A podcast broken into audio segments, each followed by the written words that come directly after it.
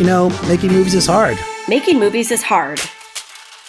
Welcome. This is the podcast about the struggle of being an independent filmmaker. I'm Alrik Bursell, the founding host of the podcast, and I'm a sci-fi horror filmmaker. And my first feature film, The Alternate, will be coming out on September 13th. Woo! I'm Liz Manashil. I'm a writer, director, producer who has made two features, Speed of Life and Bread and Butter, and I'm currently in development on a smattering of others. I'm a distribution consultant who does sales, and I used to manage Sundance's creative distribution initiative. This week, we will welcome writer, producer, actor Alexandra Boylan on the show to talk about her rise as a filmmaker, shifting from genre filmmaking to faith based filmmaking, and how the world of faith based filmmaking operates. After that, we have an article from IndieWire about Yellowjackets creators being frustrated that it's still brave to show flawed female characters on the screen. And lastly, we have a listener question. But first, Alrik, how are you? I'm good. I mowed my lawn yesterday, which was really nice because uh, I've been walking around my neighborhood lately and seeing all my neighbors' beautifully mowed lawns. And, you know, I have a nice sized lawn and it was unmowed for like two, three weeks and it was embarrassing. And now it looks great. So I just look out my window at my nicely mowed lawn, feeling good. But other stuff, yeah, I don't know. Haven't been writing. Been trying to get up early every day to write. Haven't. I've been failing miserably every day. Yeah, there's no new updates on the project. Apparently, it's all happening this week. So maybe by next week, I'll have answers for people of like what's going on with it. And yeah, I'm doing the same thing I always do. I'm just saying yes to everything in life. So I'm I'm helping um, my producer Jeff. He's got a movie directed by Mitch uh, Altieri, who's been on the show before. He's got his next movie that is that he's just finished, just locked picture on. So I have decided to be the online editor for the movie because I did that for my movie and Jeff knew it and he was like, "Hey, we don't have one. Will you do it and give us a deal?" I was like, "Sure." So now I have like three new hard drives sitting on my desk. I just lined up the whole thing, got it ready to go, and now I've got a, a bunch of tasks to do, which I mean, I just did it like a year ago, so it's not that hard, but it's like, you know, it's just a lot of work, like prepping visual effects f- shots for visual effects artists and, you know, exporting the cut like for color and for sound, and then like, you know, re taking it all back in and like making sure it all works. It's like, it's just a lot. What's the don't know. end game for you? Like, how do you benefit from that? Well, money.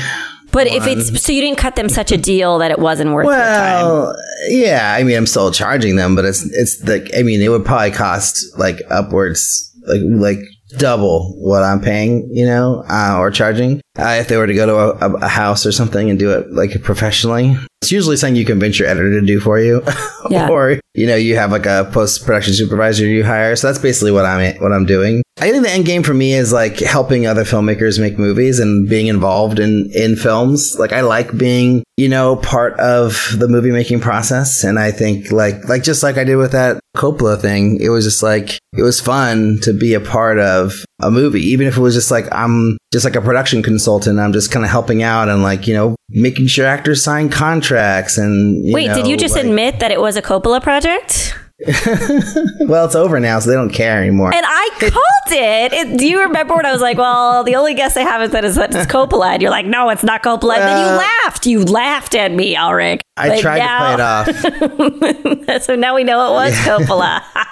Yeah, I can see why you wouldn't want to say no to that. I can totally see Yeah, that. It wasn't. It wasn't. You know, Francis didn't direct or anything. It was even Sofia didn't even direct. It was just produced by Sofia and then by American Zoetrope. You know, so it was like under the banner, but it was the same crew and same people, and so like I just wanted to be a part of it and you know help. And it was fun. It was fun to like. I met all these local people in my area, all these these classic car owners that I got to get to know, and I like some of my neighbors like had classic cars, so I like knocked on their doors and was like, "Hey, like, do you want to get your car in the movie?" And so like now I kind of know some of my neighbors a little bit better. It's just kind of fun to like be ingrained in the Vallejo scene a little bit more than I w- was, which was zero before. And yeah, and then then this is fun because it's like, oh, you know, just get to you know help my producer out and you know work with with a filmmaker I I respect and yeah, the movie's cool. I got to watch it and I get like let leave some notes on it too. So it's kind of fun just to be like kind of like you know just helping. I guess I like to help, and then.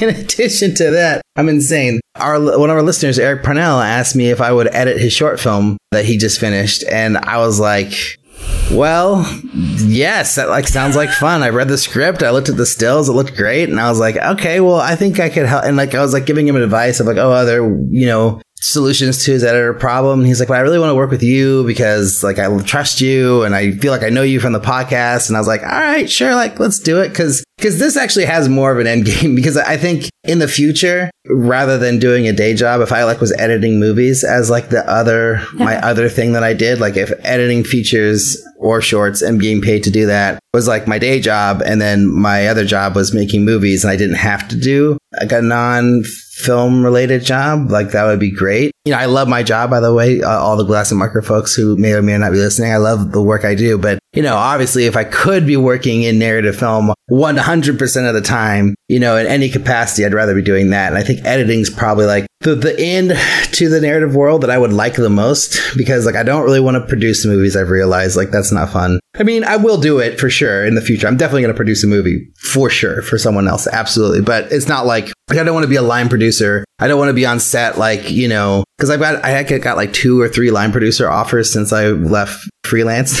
and I just like, I've had to turn them all down. And it's like, that's like not interesting to me because it's like, oh, well, you're going to be with your family. It's going to be super stressful. And like, you don't have any creative say. But like, if I get to be an editor on a movie, it's like, I have some creative input. I don't have to leave my family and I get to still, you know, be involved in the, in the filmmaking process. So I'd much rather do that. So if anybody wants to hire me to edit their feature uh, and you don't have a deadline, let's talk.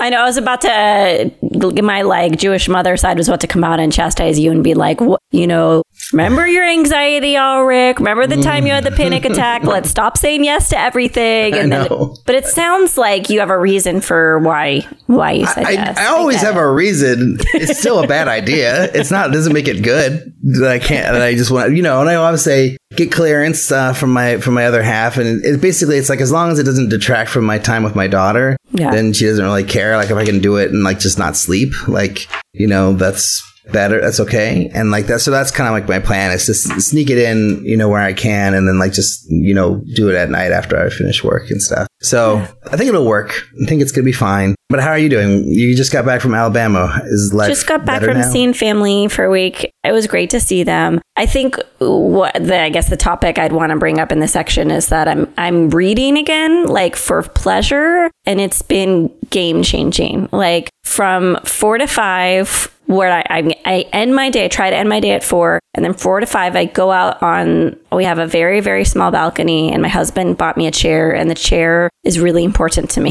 the chair I call the chair my third child. My dog is the first child. Colin is the second child. The chair is the third child, and I read, and it's been it's been really really helpful to get out of my head to escape and it gives me like a little high to be immersed in this world for an hour or a day. And i think it's been helping me write it's been helping me feel less intense. So that's really exciting. As i finish i'm reading two books right now and then we watched nosferatu on joe bob's show and it was Wow. so amazing the the nosferatu herzog did. It was so amazing. So i just feel like i'm in a place where like i'm actually in ingesting art and it's influencing me and helping me. Like and, and i feel like it's been a long time since i did that because before it was like watch a movie to go to sleep watch a movie because you have to watch a movie because sean wants to watch it. But now it feels like oh i watch a movie and i it directly leaves an imprint. Like we saw come on come on a few weeks ago and then nosferatu and then stranger things was a big, very big deal for me. So i guess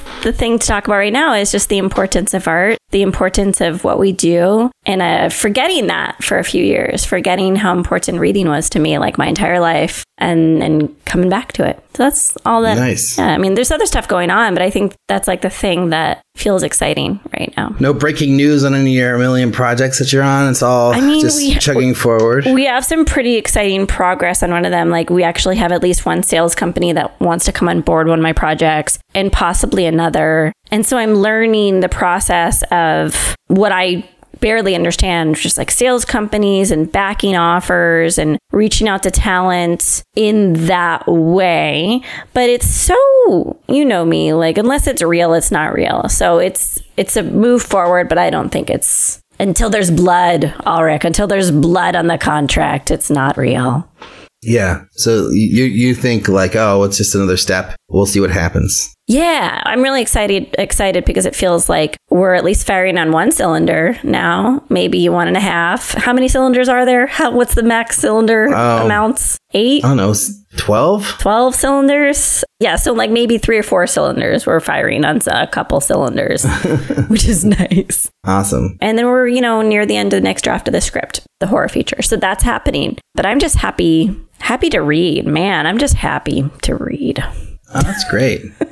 and so, did you say the script is almost done? The, The, the next script? draft. So just the next draft. And then we're Oh, going to okay. go in. But I think reading has helped in that. I don't know if you feel this way, but when you're in a place in the script that you're writing where you you come up with ideas throughout the day and you're like, "Oh, I want them to say something like this or oh, this applies to my life in this way. I'm going to write this memory down to integrate it into the film some way." I'm in that place right now where it's like mm. additive autobiographical elements. And I think reading has weirdly helped the writing process. Wow, that's awesome. Yeah. So everyone, Nice. get a get a book out. I gotta write first, then I can read.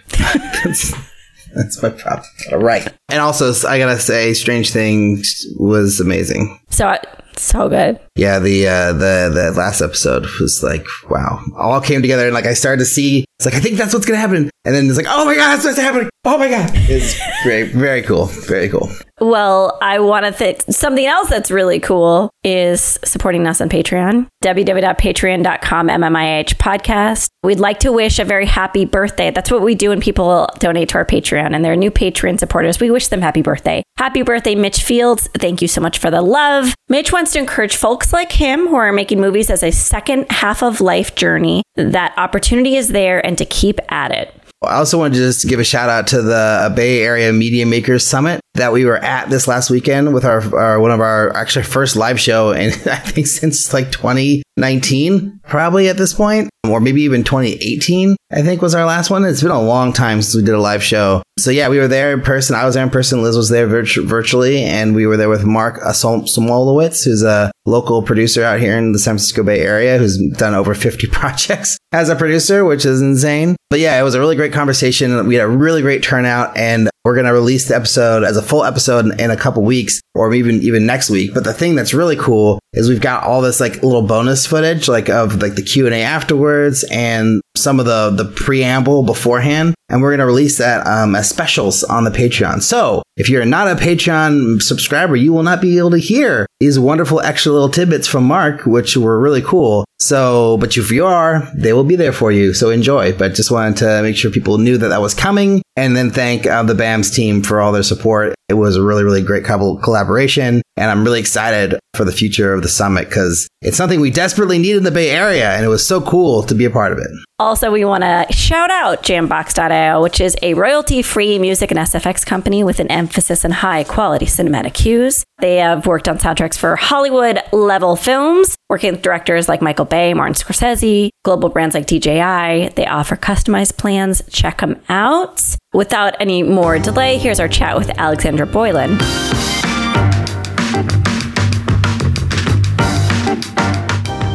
Welcome, Alexandra, to the show. Thanks so much for being here today. Give us the elevator pitch for Identity Crisis. So, Identity Crisis is about a shy science whiz in college who struggles with imposter syndrome and not feeling good enough. And she figures out how to clone herself in order to create the perfect identity and send her off to do all the things that she's afraid to do. In the process, discovering that she was already created perfect herself and she had all the courage she just needed to try. How many days did you shoot? 18 days. All of our movies are shot with 18 days.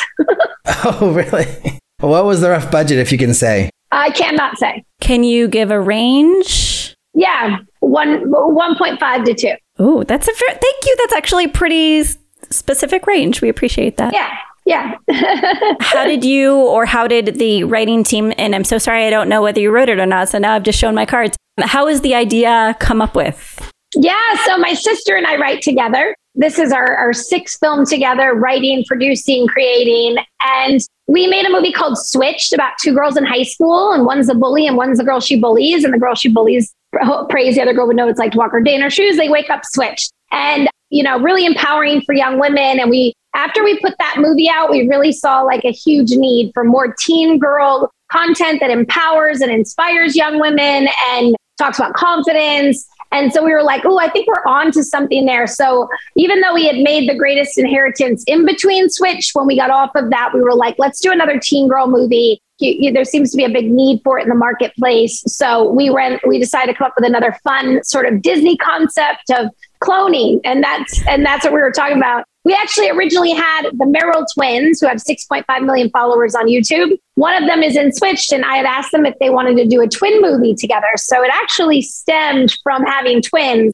And instead of making it some boring twin movie, we actually decided, oh, we could do a cloning movie because the person could come out of the cloning machine and look just like you. So that's how it started. And then how long did you spend working on the film from like coming up with that idea to it being released? Well, it's not released yet, to when it's going to be released, I suppose, if you have a release date planned. Yeah, I think we're hoping for this fall, but we wrote it at the end. We started writing it around summer of 2020. And then I think, no, or 2021. Oh my gosh, you guys, it's been a tough couple of years.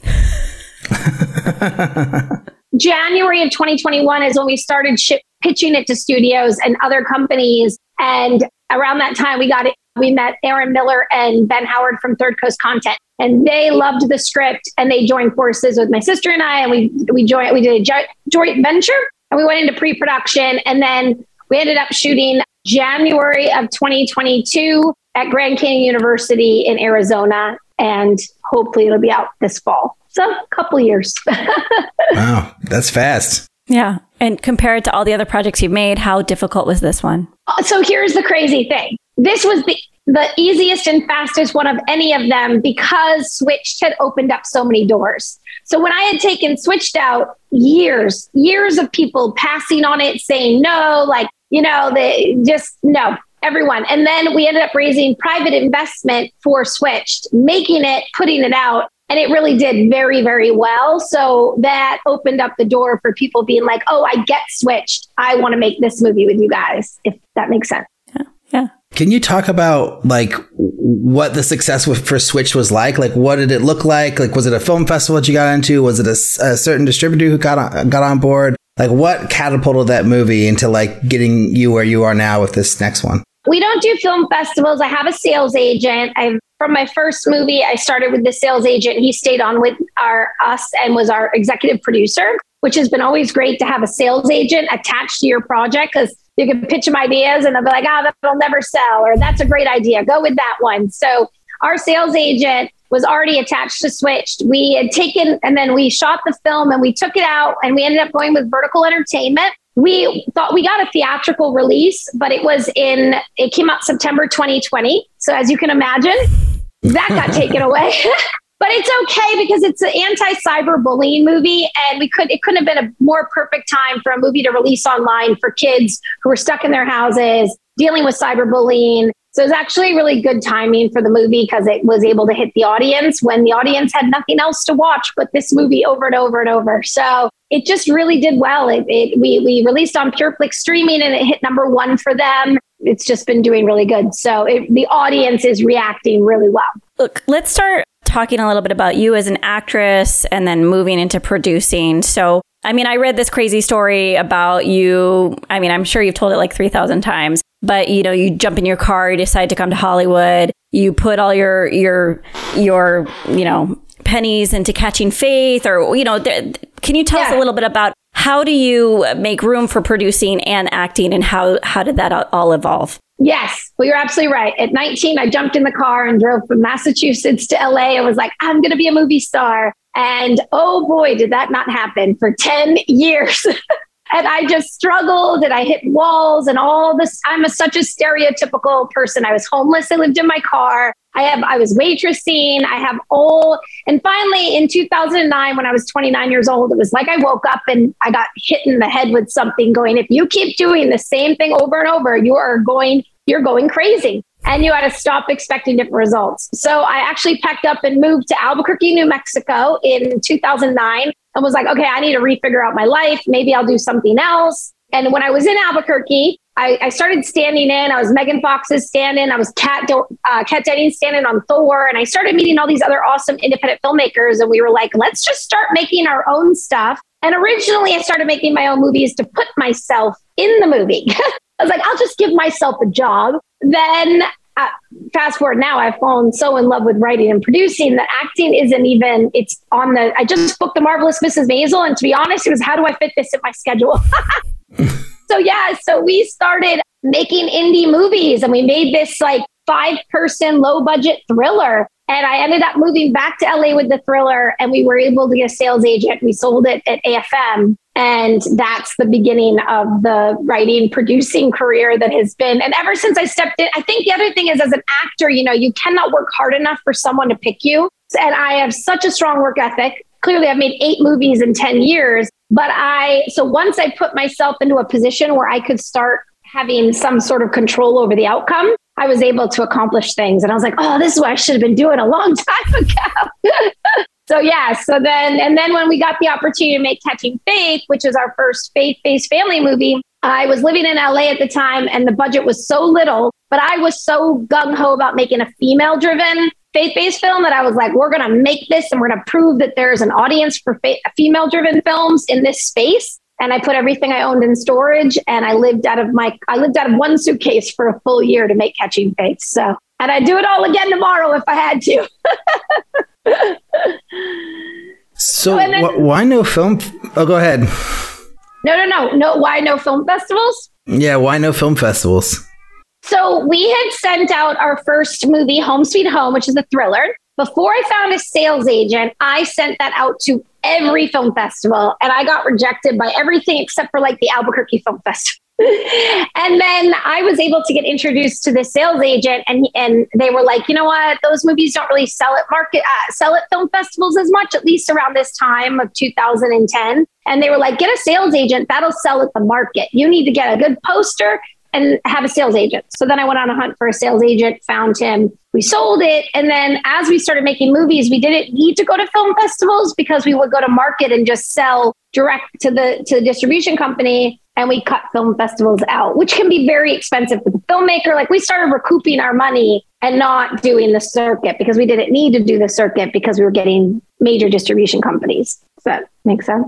It does. I also want to know I mean, I'm fascinated by the faith based distribution and production world. And so I'm, you may have to cut me off and reroute me because it's literally all I want to talk about. Okay, great. But was that was Home Sweet Home thriller? Was it a faith based thrill, faith based thriller, or was it just a, a straight thriller? And then why did you start going into faith based content? Is what I'd love to hear. Awesome question. So yes, no, Home Sweet Home is a straight up home invasion thriller. And then we sold that, and I wrote another horror movie called The Night Shift about a girl works overnight shifts in a haunted nursing home. And I sat down with my sales agent to sort of see if we could do a package deal with Home Sweet Home and that, and how what can we do next. And he said, you know what? Don't do another thriller. Next year at the market, it'll be even more oversaturated. If you made the quality of Home Sweet Home in the faith based arena, you'd co- knock the competition out of the water. And I do come from that because my dad's a minister. So I did grow up in that world. And he goes, if you will make a football faith based movie, I'll get all the money if you make the movie. And I was like, uh, sold.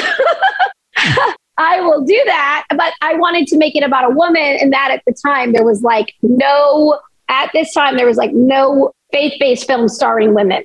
So this was like a huge sort of we had to prove that there was an audience and and and so but that's how I got my first step into faith based and it was awesome and we did Catching Faith went on to be the top 5 consistent selling movie for RLJ releasing and we were like oh we're on to something and then I haven't stopped since. That's awesome. Did that answer the question? It did. I was like about to ask another and I was like I tend to be selfish and so I was letting Alrik talk. Well, I, am I'm, I'm going to go back to the question I was asking before because I've heard from other producers and other sales agents this thing about like, well, you know, eh, yeah, it's great to have a sales agent and have that connection, but if you have a festival, a movie that does well at festivals, it'll help them sell it. So, have you ever heard that kind of push pushback from any of your your people that you've worked with, or has it always just been like, no, as long as this poster is good, as long as you have a great movie, that's all that matters? So I do think it depends what your film is and who your audience is. I mean, faith based, there aren't a lot of film festivals for faith based films. So it's not like we have a Sundance to go to, and our movies would never get into those kind of film festivals. So I just don't think that that would be for us. Now, for other people, for sure, if you're having a Nomadland drama, you're going to go to a film festival. But we just go directly to market with it because it is such a specific genre that doesn't. But yes, of course, I've heard that. But I also think it's a lot of work and a lot of grassroots work that can cost a lot of money. And unless you get into the top tier or the big film festivals, are there really a ton of how much publicity are you going to get at a smaller film festival that would really move the needle in the sales? Because even movies that get to Sundance don't always go on to see distribution because distribution is about making money. And sometimes those movies aren't huge money makers, they're art house movies, you know? So our movies are more commercial, so they're going right to market to sell. That Yeah. makes sense? So, okay, I'm gonna I'm gonna set up what my perspective is and see if it's true. I'm hearing this story of like you make this switch and then your career takes off to like a phenomenal speed and and access and and heights, and that is very exciting. And I think the perspective outside of faith based is like, oh yeah, faith based always makes money, but like, a is is that true? B what do you think is the reason? Is it is it the is it the audience is just hungry for really good stories? Is is it the distribution splits are better? Like have you been able to figure out what the like the reason for the financial success is? Yeah, I think faith based is like horror. It has a tapped in audience just and you don't always need a star name. You it's a it's just like horror movies, thrillers. They sell when no one's in it because people are desperate to watch them and the same with faith based. I don't think all faith based make a ton of money. I think that good movies and I think our sales agent was right. Of the quality of the movies we could make, we were able to speed up our career because we went or put ourselves into a market that wasn't as competitive. Like if I had tried to compete with Blumhouse in the thriller horror, well, good luck to me because that, you know what I mean? So Mm-hmm. I think also the fact that we were doing something different in the female driven. I mean, I think the reason Catching Faith did so well is because we were speaking to women, and that is the number one audience who buys this this genre, but yet they weren't being spoken to. And women talk and women share. And for us, our films have done really well, I think, because we've tapped into the the massive audience. It's like, oh my gosh, it's the moms who are buying these movies, you know? Like my brother-in-law is a pastor and he's like, I've never bought a faith-based movie in my life, yet all of them were starring men. So I think we kind of cracked on something being like, we're gonna go after the women. We don't care if the guys fall asleep in the room. That's not for them, you know? So I think that's why. But I, I think that I don't think there's this this like oh automatically you make a faith based film and you're going to make a ton of money. I don't. That's a that's not true for anything. If you don't make a good movie, not going to make any money. Wait, is Pure PureFlix a part of that though? Is that like the kernel of is having a, o- your own platform for faith-based content, or is it, or is it theatrical? Is it the churches coming in and encouraging ticket sales? Sorry, I'm hmm. like I- just po- poking at. so no, it's so true. Those are, and it's changed over the past ten years because it used to be churches, but I think that model got burnt out a little bit. Oh. And for us, you know, we sold to RLJ releasing for Catching Faith. That's not a faith based company. We actually were on Netflix. We're at, on Amazon Prime. We're on Hulu right now. So actually getting RLJ was awesome because they had access to much bigger platforms than just it going to PureFlix. And then we also had DVD releases. And so for us, DVDs are still like the it's the last of the audience buying DVDs. You guys would not believe how many DVDs we've sold of Catching Faith. I mean, like, and they, he was right. Faith in football sells. And yeah, so uh, we ended up selling our Christmas movie to PureFlix.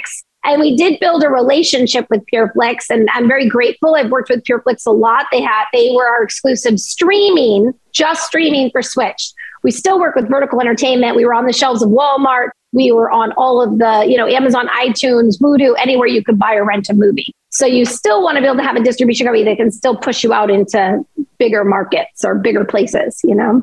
But DVDs are dying. Oh no. Oh no, I get nervous every time. Like Greatest Inheritance didn't get a DVD release because it's dwindling. Hmm. That's too bad. So, since Catching Faith, have all your movies sort of been the same, where like you know a distributor or somebody will put up the money before you make the movie, or have you been going back to private equity investors for some of these? Yeah, I have sadly never gotten the distribution upfront deal. I wish, praying every day. All of our films have been raised private investment.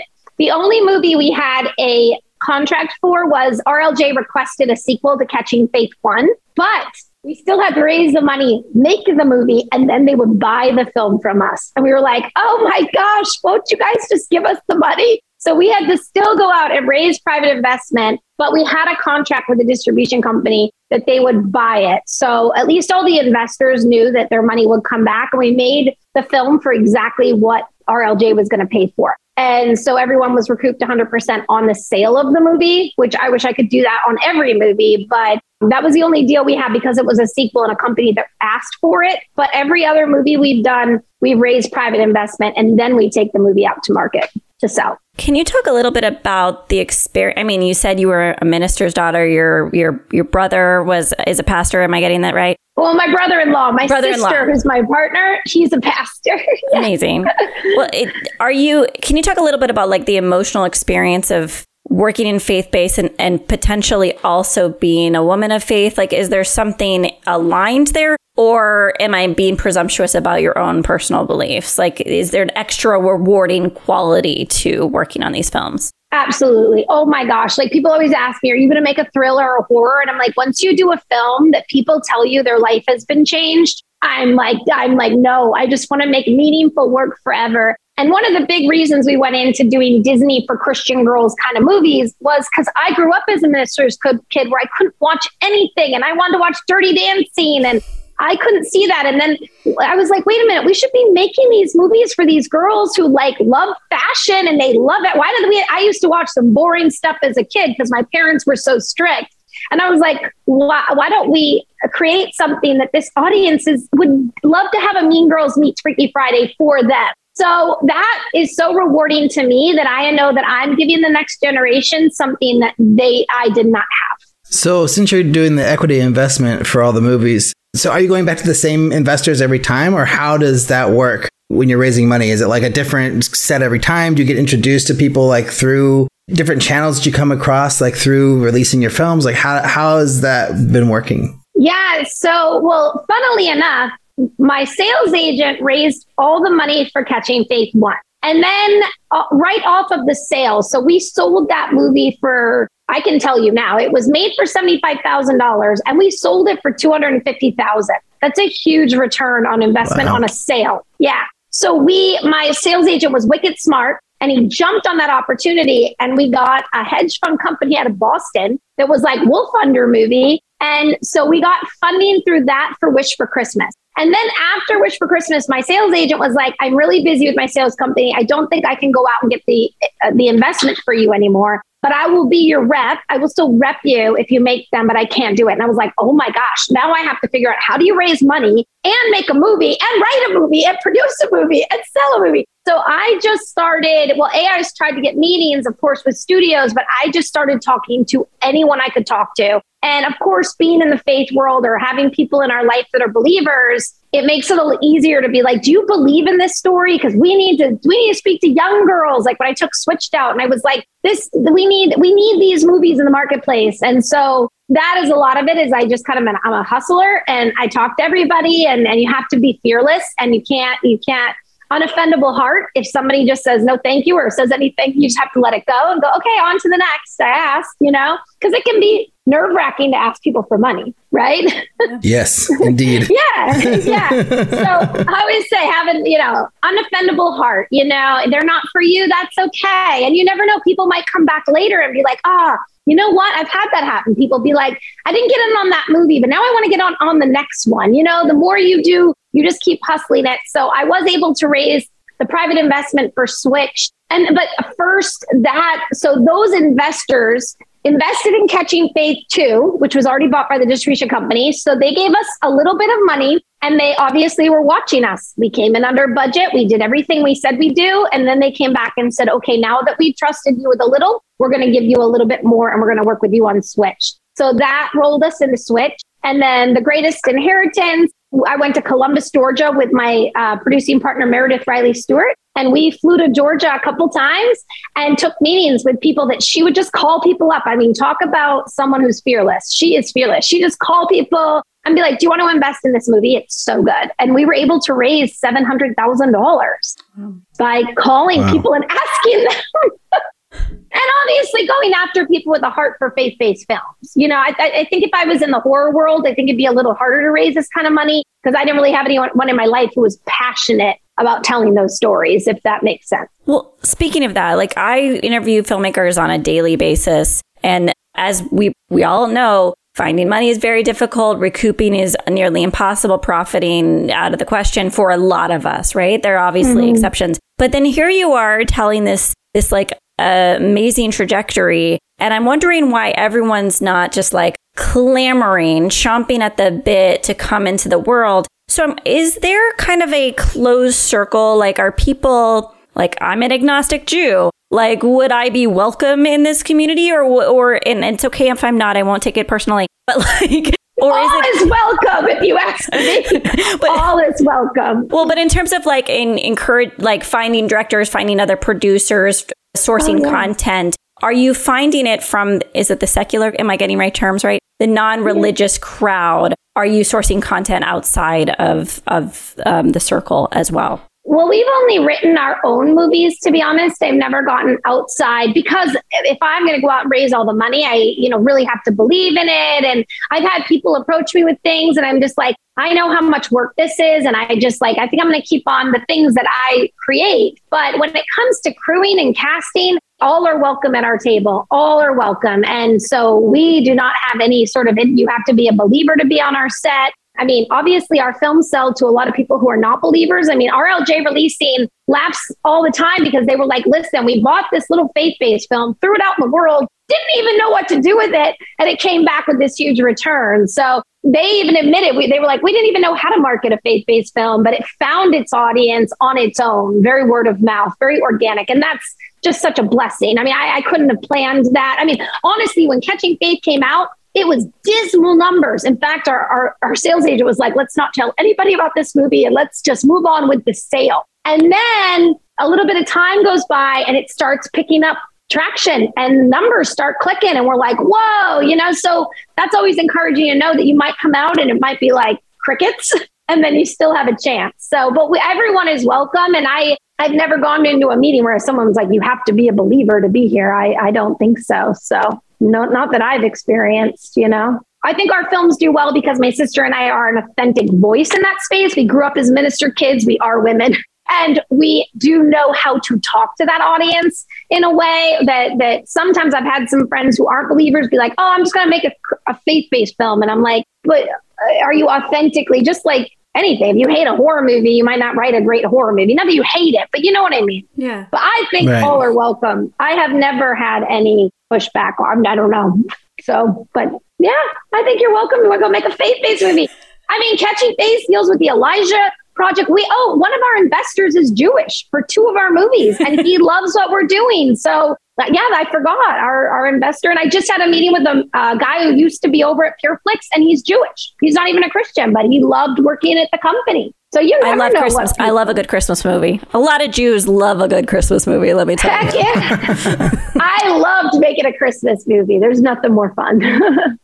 so, um, since Home Sweet Home has filmmaking and doing the producing and the writing and acting in these movies, has that been your full time job, or have you had to do other things to pay the bills whilst doing all this hard work making your movies? Oh, I've had many a side hustles, you guys. So many. I I mean, thank goodness things are going well now at 42 because I started making my own movies at 30 and I had a lot more energy. And I when we were I worked at I worked at Perch I worked at like three different restaurants. I'd stand in, I was Agent Carter's stand in on Agent Carter for two seasons. And I actually left one of the seasons because we got greenlit to make Wish for Christmas and they were like, good luck with your movie. And I was always working jobs in between everything. And then it just recently, I haven't had to do that, but it took eight features. And, but I, I had side hustles probably all the way up until switched and inheritance. I was still, and I still looking for wow. side hustles, you guys. The hustle never ends. the hustle is real like as you guys know, as independent filmmakers, it is very hard for you guys to, for us to see the money. I think the distribution companies do great.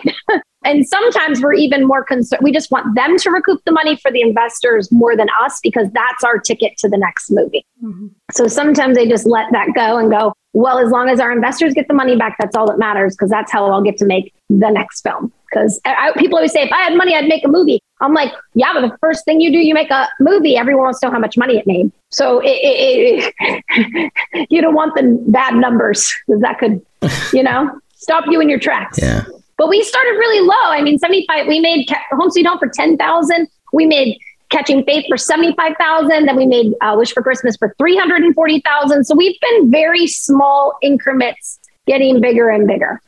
Well, then what is the ideal or what is the, we ask later, you know, what, what do you have in terms of goals as being a filmmaker, but is there an ideal budget level? Is it an ideal project that you're climbing towards or is it ideal at every step of the way for you? Yeah, that's a great question. I mean, every movie I make is my favorite movie.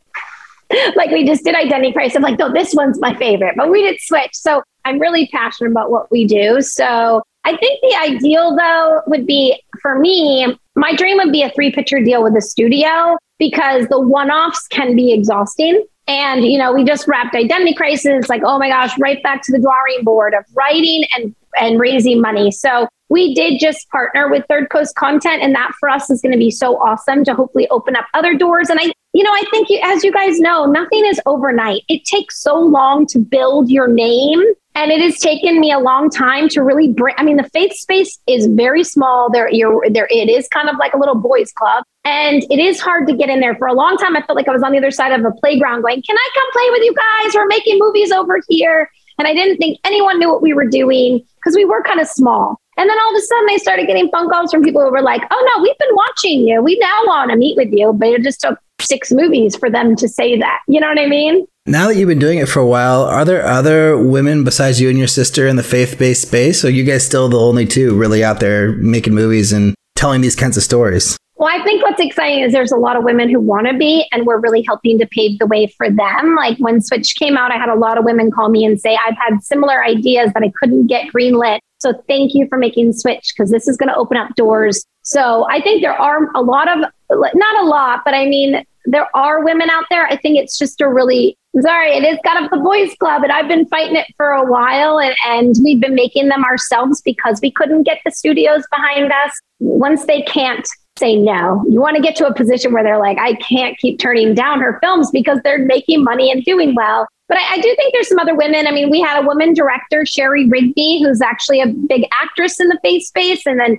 she directed our movie Identity Crisis. And Andrea and I are always going to bat for women, not only in front of the camera, but behind the camera. We crew up women. We try to get women into positions that they normally wouldn't get in. So I think there are a lot of women. I think it's just been, I mean, I know I've been at it for 10 years, so I don't know who's been at it that long. I mean, there's Cindy Bond's a big name in that space, but she's already very established. Like she did Redeeming Love and Roma Downey. Of course, she's a big name, you know? I want to know why 18 days is the magic number.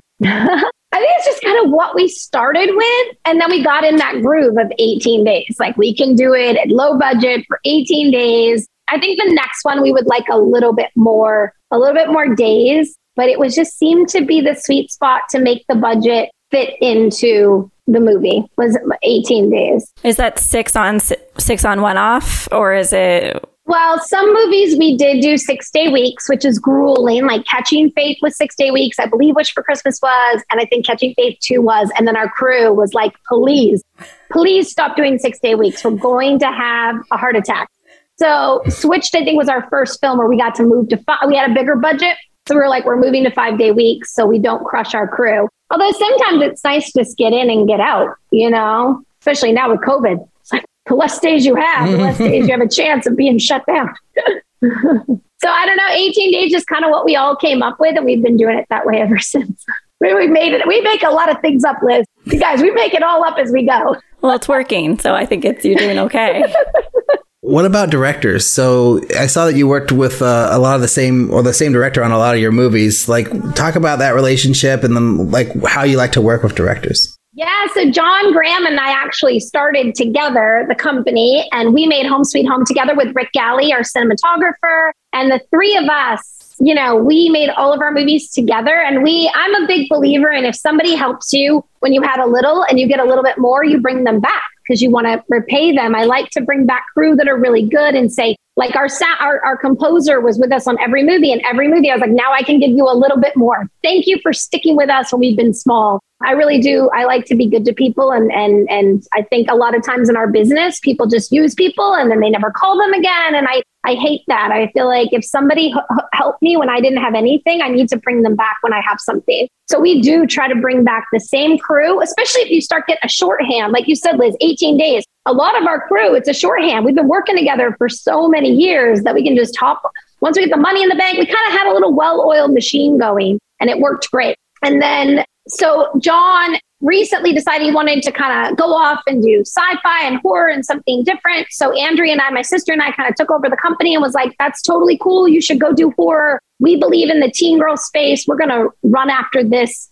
It's very hard to build a brand. So once you've built a brand, I'm like, I'm sticking with it. And then we were, we went and got, and I love John. He was such a wonderful director. We worked really well together and we missed him a lot on our last film. But we brought in a woman director, which I've been pr- wanting to do for a really long time. So when John actually decided to remove himself, to me, I was like, oh, this is the opportunity to give a woman a chance as a director. So I'd like to keep. I actually think my sister and I are going to direct the next movie. Good. Ah, yes, exciting. Yes, I've. It took what eight eight movies. I know. Well, I, I know, and our and our our partner wanted me to direct Identity Crisis, and I I talked myself out of it because I had a little imposter syndrome issues going on, and then being on that set of that movie, I was like, I should have just done it, and uh, you know, I can figure it out. But I think it was good to to to have one movie with a different director after working with John for so long. It helped me learn because I relied on John so much as a director and Rick, our cinematographer, for I mean, the all of us have made like seven movies together because we did two horrors too, or two thrillers. I think working with a new director helped me learn like, oh, pay attention to things I didn't pay attention to that I was like, maybe I could do this. So plus I've been writing, producing for 10 years. You got to find a new challenge. I want a new challenge. I'm thinking about tropes, like tropes of horror films. It's like there's gore, there's the jump scare, there's the stinger. I'm thinking of tropes of rom coms, the spring, the meet cute. Are there tropes of faith-based films that you you always want to integrate or encourage to integrate, or do you defy that? What what are the tropes? Well, I do go by Save the Cat book. Do you guys know Save the Cat? Huge fan. I believe in that book so much because if you hit all those beats, you'll you won't go wrong. And the tropes, though, I mean, might be a little different. I don't. I think we do teen girl, so we have a lot of montages. We have the tropes of they always have to have a makeover. and there's always a makeover scene in every movie. There's always kind of the three girls who are, you know, the, you know, we kind of definitely pull from everything that works in the teen girl space. And we're just, we're just re we're, we're recoloring the wheel that's already been around for a long time. So we always, and it was really funny because we had done the makeover scene in this script of Identity Crisis. We got the set, the twins came up to us. They were like, we've been waiting the whole show to do this scene because people love it and they're coming for it. They want the, the teen girl makeover scene. Every movie has it. So that's our trope. Always having a makeover scene or, you know, always want to be with a group that maybe you can't get into because we all want to be in the popular group. so I noticed on the the credits for Identity Crisis that you had one of the the teen uh, the the twins were playing the clone and one was playing the other. Like, how'd you guys decide like which twin would play which character? And did you stick to that? I mean, do they just that was their characters, or did you have to move them around for different reasons, or how did that all work? So a couple years ago, I got so blessed, and through Women in Film, or I met Lisa London and Catherine Stroud, who are our casting directors. Best thing that ever happened to me ever was meeting Lisa London. She casted Switched, and it made all the difference because Lisa and Catherine used to be at Disney. And so having their expertise, so they actually did a nationwide search for the twins for our movie and they got thousands of submissions they went through and then they narrowed it down to a few girls and I she uh, Lisa actually worked with all the girls so Lisa decided who she thought would be the good Madison and who would be the good clone. So when they came to us to audition, she had already picked the Madison and the clone character. And the girls who did it, they were perfect. Like when I saw their taped auditions, those the girls we casted were my favorites. Just as a writer, I was like, oh, that's what that's exactly what Madison looks like. Yes, yes. And then I was just praying that everybody else on the team would agree, and that at the callbacks they would bring it like they did, and they were really good. And they actually said that it, it did fit their personalities better. So we never there's only one time due to losing time on set that we had to use one of the girls and double her for the other girl. we really didn't want to do that because you can kind of, although people are watching the test screening going, I can't tell them apart. So, but there was only one time, but we kind of do it just from the side because we didn't want the audience to know that it's the other girl. But otherwise, they stayed exactly in their positions as the actors the whole movie. Wow. Amazing. Yeah, it was so fun. I just showed somebody the scene where the clone comes out of the machine, and he said to me, Oh my gosh, that split screen is amazing. I was like, It's not a split screen.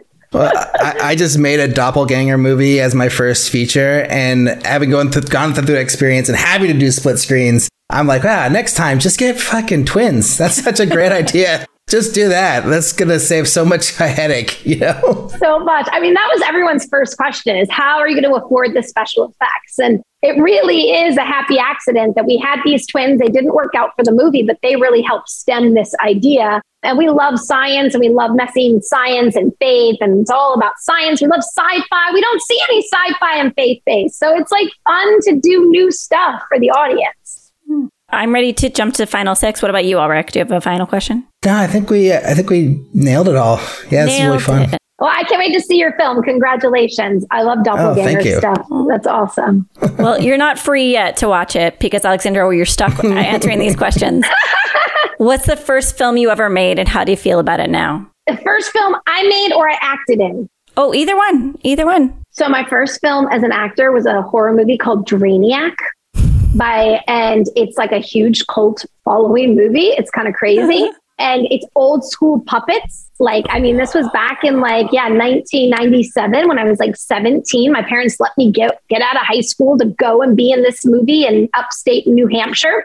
And we were acting with like real puppets that were like the horror puppet. And I look back thinking, what a fun experience I don't think they make things like that anymore. And I'm glad I got to be a part of it. And it was learning, literally, it was just like one guy in a boom. So that was my very first thing. And Drainiac is got, I think it got like a 10 year special DVD edition where they did a commentary. So it's kind of fun to be in. I mean, it's so bad, it's good. That's the thing. It's so bad. it's so bad, it's good. So that was fun. What's the best filmmaking advice you've ever received? Oh gosh, I, I received so much. Oh my goodness. Oh my goodness. Best filmmaking that I've gotten. Probably the best filmmaking advice I ever got was from Bridget Jurgens and Jen Sparks, who run Dog and Pony Creative. They said to me, Your poster is the most important part of your entire film. And what is the point of making a film if you're not going to put money into your poster? And that advice literally is what changed my career because our movie Home Sweet Home sold off of the poster. And if I hadn't have met those girls and they hadn't have instilled that advice on me, I don't think we ever would have sold Home Sweet Home. But it's because they built that poster that caught the distribution company's eye. And they've done all of our posters since. And actually, Catching Faith sold off the poster too. Best advice I ever got. Key art. Key art is the Key most art. important thing. What is the worst advice you've ever received? Oh gosh, what's the worst advice I've ever received? Oh, oh, that you can't you can't go from horror to faith based. You can't do that. Anytime someone tells someone that they can't do it, just tell them to go go away from you because there are no rules. It's like what you said about the film festival. You said it. I don't know. I mean, film festivals were right for somebody else. It just didn't work for me. I would never say, "Oh, don't take your movie to a film festival." It's just finding what works for you. And people actually said to us after we did the here's a funny thing after we did Home Sweet Home, we ran off and made a faith base. People in our the business were like, "You'll never sell a faith base after you made a horror movie." Guess what? We sold Catching Faith to the same company that bought Home Sweet Home. So don't listen to people. Naysayers just want to bring you down. You just if you believe in something, you just keep going at it. I love it. Do you have a goal as a filmmaker? Yes, my goal is to get a three picture deal with the studio or a television series would be amazing. And my goal is that I want to be making so many of these teen girl movies a year that I mean, we have so many we need to make make to compete with how much other stuff that I do think there's a lot of negative content going out for young girls that really bothers me that I'm like, it's fine to have it. I just think we need an alternative version for girls to have something to watch that does empower them, inspires them, talks about their confidence. So I want to make so many of these movies. I mean, that's my dream is that we have so many that girls have a plethora of things to watch and share at slumber parties and they're not running out of content too. So, and uh, yeah, three picture deal with the studio. So I'm not doing one offs anymore. If you could go back in time, what's the piece of advice you'd give yourself? Oh my gosh, start when I was 19. When I moved to LA at 19, I would have told her, don't put all your tools in a under the bed and just pursue acting. I would have said, write,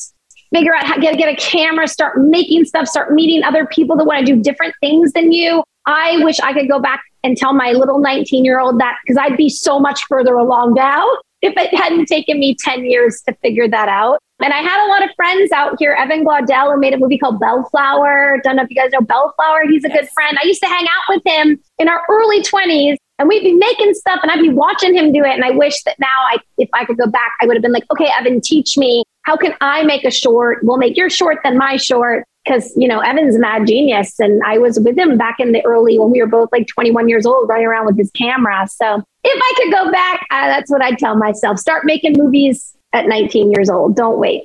Don't just pursue acting because that was, and I think it was different back then because we didn't have this multi hyphenate ability that we have now. It's almost like you're an actor, you have to be an actor. But I wish I didn't listen to those rules. And I wish acting was part of my life, but nobody wants to hire a desperate actor. So I was pretty desperate. They were like, yeah, I can tell you're. And now I, I book Maisel and the girl from Plainville. And it's all because my life is so full. I probably go in and I'm like, well, throw it away. You know what I mean? yeah. Yeah. But then it would Last be like, question. it's everything. Yeah. I, I need to give an extra beat to have you say your final little. Oh, stop. No, no, no. Go, go, go. Is making movies hard? My gosh, it is so hard. You are running a, if you get to the opportunity to make the movie, you're running an entire village. As a producer, you're dealing with so many different personalities. And making movies, I mean, think about the process. You first come up with this idea and then you got to write it. And then when you're done with writing it, you got to send it out to notes. And then you've got to either find someone who believes in it or you got to, re- I mean, the amount that goes into making a feature film is so hard. And you have to be somebody who does not give up. Who, I mean, Home Sweet Home, we could have given up a million times. We had no deal for it. Even after all the film festivals rejected us, we could have easily just been like, well, that didn't work out. But we kept hustling it is so hard. And, and it's also really hard. It gets harder too as you have my acting coach used to say, it doesn't get easier, everything just gets bigger. And I think that's really good advice for if you're starting to work with more partners.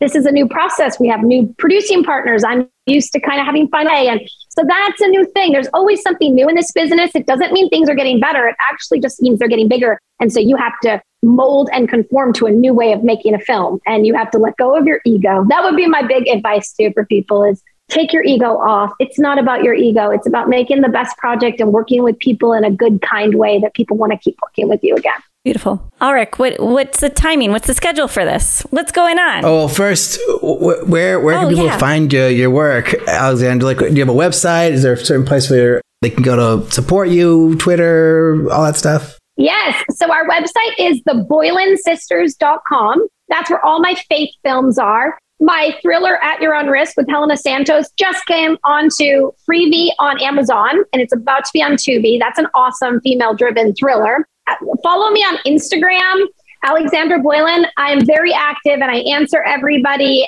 and i'm question for me reach out. I always answer and i like to i like to help other people. I feel like as much as you ask you must give back. So i love to give back if i can always help someone Alrik, what do you remember about our talk with Alexandra? I remember that she had this amazing energy and she was so positive. She was so encouraging and her journey as a filmmaker was so interesting because she, she started off like doing genre filmmaking and then went from there into like directly into faith based and like sort of based off a conversation she had with like one of her sales reps or something like that. And it was really interesting to like see like her journey towards it because she is like comes from a religious background. She does have a, a father who is a, a, preacher or a pastor, pastor. or something. Mm-hmm. Yeah, and so the, the, connection was there, but it was just like when she realized that there was a need and like an opportunity, she was like, "Oh, this is what I should be doing," and then it was like totally her calling. And it's like what she loves to do, is to make these faith based movies and like especially featuring women because like that's really surprising to me that there's not a, a lot of female focused faith based movies because like she was saying in the show that that is the audience.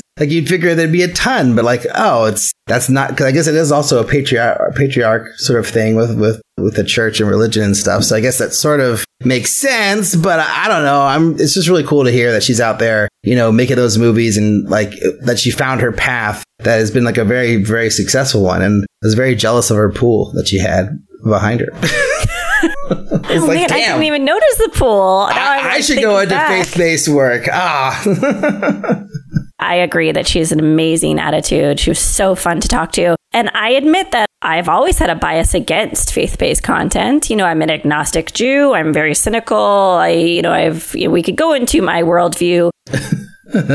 but when I was a film critic, they would always send me, the token woman, to the faith based content, and I had to watch, you know, a smattering of films that I thought were just really not good. And it wasn't until she said that she really wanted to make empowering content for women that it started to click into gear because she said that coming growing up religious, she wasn't allowed to watch a lot of content. And I didn't even think about that play. You think about all those young women who are like barred from watching mainstream Hollywood content. And then you think about, well, wouldn't it be nice they had something really of substance, something empowering to watch? And then I, st- I started to get the, the whole lay of the land from Alexandra and why she was doing what she was doing. And it made me open up my mind quite a lot. This felt like, like, I, I hope this is one of those conversations for the books, but at least being a part of it, it felt like one of those conversations where I was just like, oh, I just genuinely want to know answers from you, Alexandra, and I want to like unlock why you do what you do. She was really cool. Yeah, no, it was, it was awesome. And I mean, it's funny because like you, you always hear that, like, or I've heard it before. Like faith based is like a market that's like, re- like, you know, always sells well, always does well, you know? And like I've always kind of not been interested because that's just not the movies that I like to watch personally. But you know, it was fun to hear the journey of someone who who was like heard that and thought the exact opposite of me and was like, okay, yeah, let's do it. Let's go make it happen. The other thing that we want to talk about today, which is uh, a news segment from IndieWire, was an article from Christian Zilko about the Yellowjackets creators stars having this brunch uh, that they do uh, over at IndieWire, and they just basically discussing Yellowjackets and going into the making of the show and how it came up came together. And then they they pretty much are coming onto this this topic of like how it's still considered brave to show flawed female characters in in media and like television or films, you know, and they kind of go into like the background of where it came from, like they were writers on Narcos, and that they were like, you know, feeling, oh well, you know, there's all these these bad, you know, male characters, but like let's let's do something with females. So like that was sort of, you know, the the the little beginning of the show, which I thought was interesting. You watched the whole brunch. I didn't watch the video. Do you have any more insight, Liz, about this that I that I left out? no, I mean like the it was your regular run of the mill Q and A where they you know talked. They're very supportive of the show and the way it was created and how they put it together. And I wouldn't say it was edifying, so to speak. I just was making lunch, so I kept it on. But what's interesting is the use of the word brave. Like it's so funny the way when they talk about content or art that has women in it, they always seem to use the word brave. Like I remember Mindy Kaling made this comment where she's like, everyone calls me brave because they they would call Mindy Kaling brave because she wasn't a size zero. And she thought it was so funny because she's like, this is just my size. Like I'm not brave. That's really condescending to call me brave. Like I'm just like living my life. And then it's like, oh yeah, like complex female characters. How brave. Like it's it's it's a charged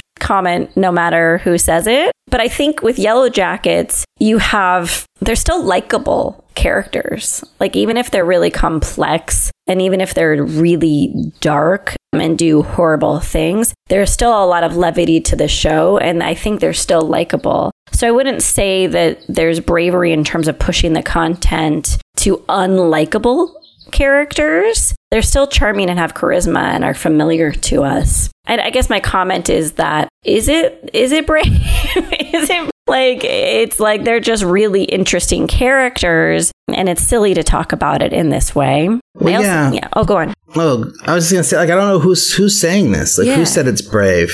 I, I was trying to find like the quote or the oh. review or the thing where like someone was like, "It's so brave to to well, what they did with Yellowjackets was great. Like I didn't see that anywhere, so I was wondering, like, was that just like an internal thing that they like have been feeling themselves, Right. you know, over their careers, or is like is this like where where is this coming from? like, Oh, and I, I think there are a million reasons why people love Yellowjackets, which is, by the way, one of the best shows. ever. Uh, Yellowjackets is so amazing. I am a massive fan. But I think part of it is it taps into nostalgia, it taps into mystery, it taps into you know alternative culture that isn't really on TV a lot especially you know I will admit for women this kind of like 90s alternative scene that I don't get to see a lot you know but but Brave is silly. I think when Eric our producer suggested this article I was just like yes can we just talk about Yellowjackets for 15 minutes? Like let's just like the article could have been about anything and I was just like I just want to like gossip about how great this show is. It did make me think of other female characters that are complicated and interesting and dark. And I think there's a bunch, but it did always bring me back to Vince Gilligan and, you know, Breaking Bad and Better Call Saul, because I think the women mm. on, on those shows are really well drawn as well. So. Yeah. Well, that was what was interesting because they, they referenced Walter White, and I was like, but Skyler White's crazy Yeah. as shit too, Yeah. and, and so is. Kim from Better Call Saul. Like they're love Kim. they're both very detailed, layered characters who make some very terrible choices themselves. You know, in addition to the to the leads of the show, but it's like I guess they just don't get that attention. And that the other Carmela do. Soprano, Carmela Soprano is also Yeah. incredibly complex. I mean, I think the complexity is there because if it's not in the writing, it's the performances are additive and usually bring in a lot of nuance and substance that whether it's in the writing or not, it's just promotion and it's marketing. Like the image for Breaking Bad is always Walter White. The image for The Sopranos Right. is always Tony Soprano. Those become the iconic images. But in terms of content, I think that, you know, we've had complex, interesting, compelling female characters for a long time now, and they're just not getting the publicity and the light shine shown on them that they deserve. So it's good that, you know, we have to, it takes a show with, you know, four of them to, to sell the point, to push the point forward. So, Yeah, yeah, awesome. Well, I, I have one other thing. I don't know. Who cares? It's no, say it. I guess. Well, it's just like I, I have gotten the note in the past. It's like, well, you can't have your female lead do that. You can have your female character do this. Like it's too. That's too over. Then the audience won't accept it, and it's like, yeah, whatever. They they don't have to be all good. they can be bad. Like they Yeah. they don't have to be perfect people. And I feel like th- those are just notes that are just like holdover from like old bad notes from before, where it's like you can't do this in writing. You can't do that. Like oh, don't, you can't have like a you know multi like cultural cast. Like oh, you can't have a non-white lead. Like it's like this stupid fucking bullshit that like you know you you still hear today that I just think is not relevant anymore. That was maybe relevant 30 years ago, but it's like not and it, it shouldn't have been relevant then and probably wasn't even relevant then but like the, people just have been saying forever and ever and it's just like no like we don't need to follow these stupid constraints anymore like we can tell stories about anything or anyone and put anybody or anyone in the, in the movie and it's totally fine so let's move on people Well, but going going back to the full circle comment on Mindy Kaling, it's why representation is so important. Just like you were talking about, there's an episode of Shrill where she goes to. I don't know if you watched all of season one. I think you may have all of season one but but not but not season two. So she goes to a swimming pool. She goes to a party in a swimming pool in season Oh, one. yeah, and it's like one of the best episodes of TV ever. And I've never seen that many curvy bodies on screen where they're, they're not being made fun of. Like ever. I don't think ever. Th- and it's like, oh, how brave, whatever. Making fun of the original comment. But I but I want to acknowledge that all we're talking about here is representation and shining a light on the content that is putting forth these really exciting characters and opportunities to show characters in new lights. So thinking about size, thinking about race, thinking about gender, like it's there. We just need to promote it. Man, everything come down comes down to marketing. Everything. Everything we talk about comes down to marketing all the time. yeah good point it's true marketing We have a question from our newest patron. His name is Mitch Fields. Mitch writes, Hey guys, been listening for several months, but finally got a chance to sign up here. Thank you, Mitch, by the way. I really enjoy your show and the wide variety of guests and especially personal insights into the biz. I'm one of these guys. And here he says in quotes, I spent 30 years living another professional life, but now I'm putting my creative life at the front of the bus. Mitch continues on, I just wrapped shooting on my second short film. And as we barrel ahead with post, I'm trying to find better info to help me build a festival strategy. Is it worth some of my budget to buy a few hours of consulting with someone that could guide me to festivals that are a realistic fit for my project? I'm happy to share more about my project if that will help you point me in the right direction. Thanks, and looking forward to the next podcast. All right, Alrik, what do you think? I was like, talk to Liz. Hire Liz. She's right there. She does this. Hire Liz. hey, thank you. Yeah, I mean, I've never done that for my movies. Like, maybe I should have. I've always just kind of gone it alone and like, you know, reached out to festival programmers directly and like just gone, you know, through that process, you know, as an indie filmmaker, just like not working with a team or with a person. But uh, having, you know, talked to Liz about this at length over the last few months and then hearing about it from other people, maybe it's a good idea. I don't know. But it's it depends if you can afford it or not, I, I guess. But Liz, what do you think? Yeah, it all comes down to if you have an extra, if you have money in the budget for it. Because if if each film is an investment into your career and expanding your network and making relationships and breaking into each tier of the festival world, I think the investment is worth it. But if it's just a sketch, if it's just an exercise, if you're if you're just the space where you're honing your craft and you have no career goals for this film, you may want to save that budget for the next film because it it is content dependent. So I just started doing festival lobbying. And I'm doing it for two features. And I may be there's a few people who reached out recently and I might I might be adding them to my to my slate but I'm always really honest with them. And I say the first thing I say is one there are very few legitimate people who do this kind of work festival lobbying. I recommend the Film Collaborative and you could go to their website. They're amazing. The festival agency. And then those are really the only true festival lobbyists that I'm aware of outside of, you know, agencies and managers using their relationships to help garner opportunities for their clients. And then there's a bunch of people who say that they do this kind of work, but I, I don't know how well vetted they are. And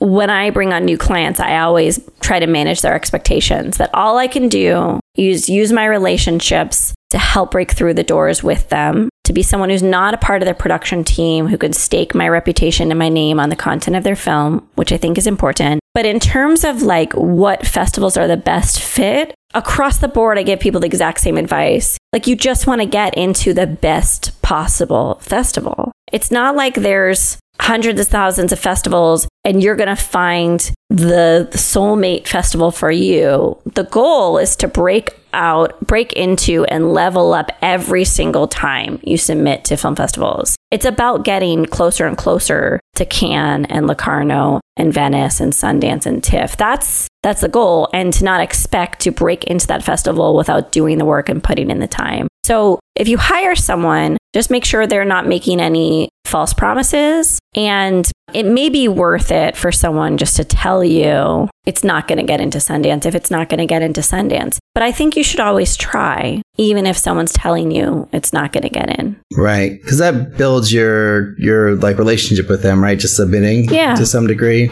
Yeah. If you can afford it, yeah. I think you should always try. If, if that, if your goal is a career oriented goal. Right.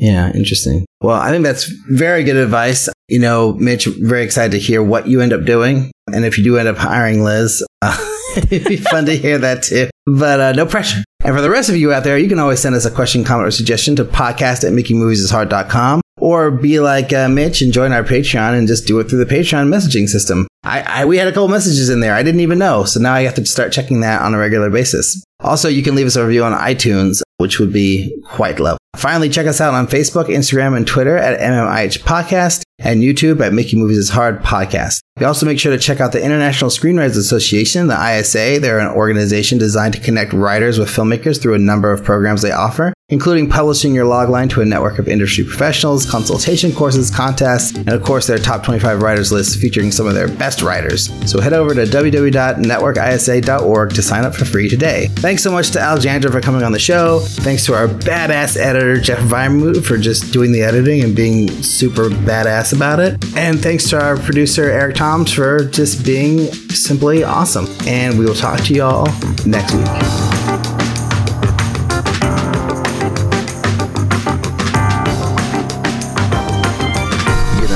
on the old the old oh you are recording yes Jeff. That's just just so you can further proof that I basically don't really pay attention to anything. Um,